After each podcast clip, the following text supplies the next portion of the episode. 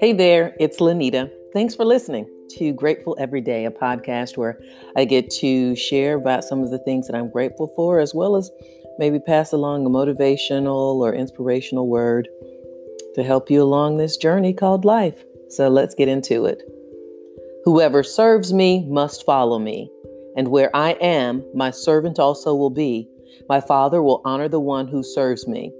Now my soul is troubled, and what shall I say? Father, save me from this hour? No, it was for this very reason I came to this hour. Father, glorify your name. John 12, 26 through 28. Jesus knew.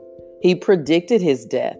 Even still, he was busy doing what his doing his thing. He was in Bethany and he raised Lazarus from the dead after 4 days. This would actually be the last miracle written in the book of John before Jesus would encounter his own tragic death. What I also find interesting is he says he was troubled by it, but then follows that up with, So what? He says, And what shall I say to my father? Father, save me from this hour? Jesus wasn't interested in being saved from the pain he had to go through in order to reach his destiny. He knew from the very beginning who he was, whose he was, and what he had to do. Okay, you see where I'm going with this, right? We spend so much time asking God to take us out of situations because we're focused only on the situation and not what the situation means for our purpose. Sound familiar, especially in a time such as this? There's an old saying, the song and saying that says, Lord, don't move my mountain, just give me the strength to climb. When I was a little girl growing up, the old church folk would sing it with meaning and anticipation Sunday after Sunday.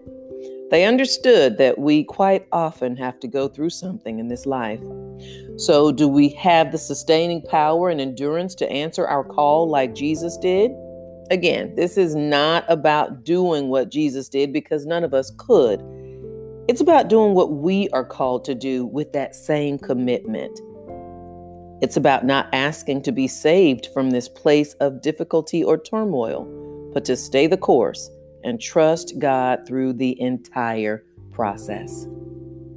Also, during this time, as Jesus was performing miracles and being Jesus, Judas was preparing to betray him. During this time, Judas was in talks with the Sanhedrin about finding the perfect opportunity to give Jesus over to them. Jesus knew it too.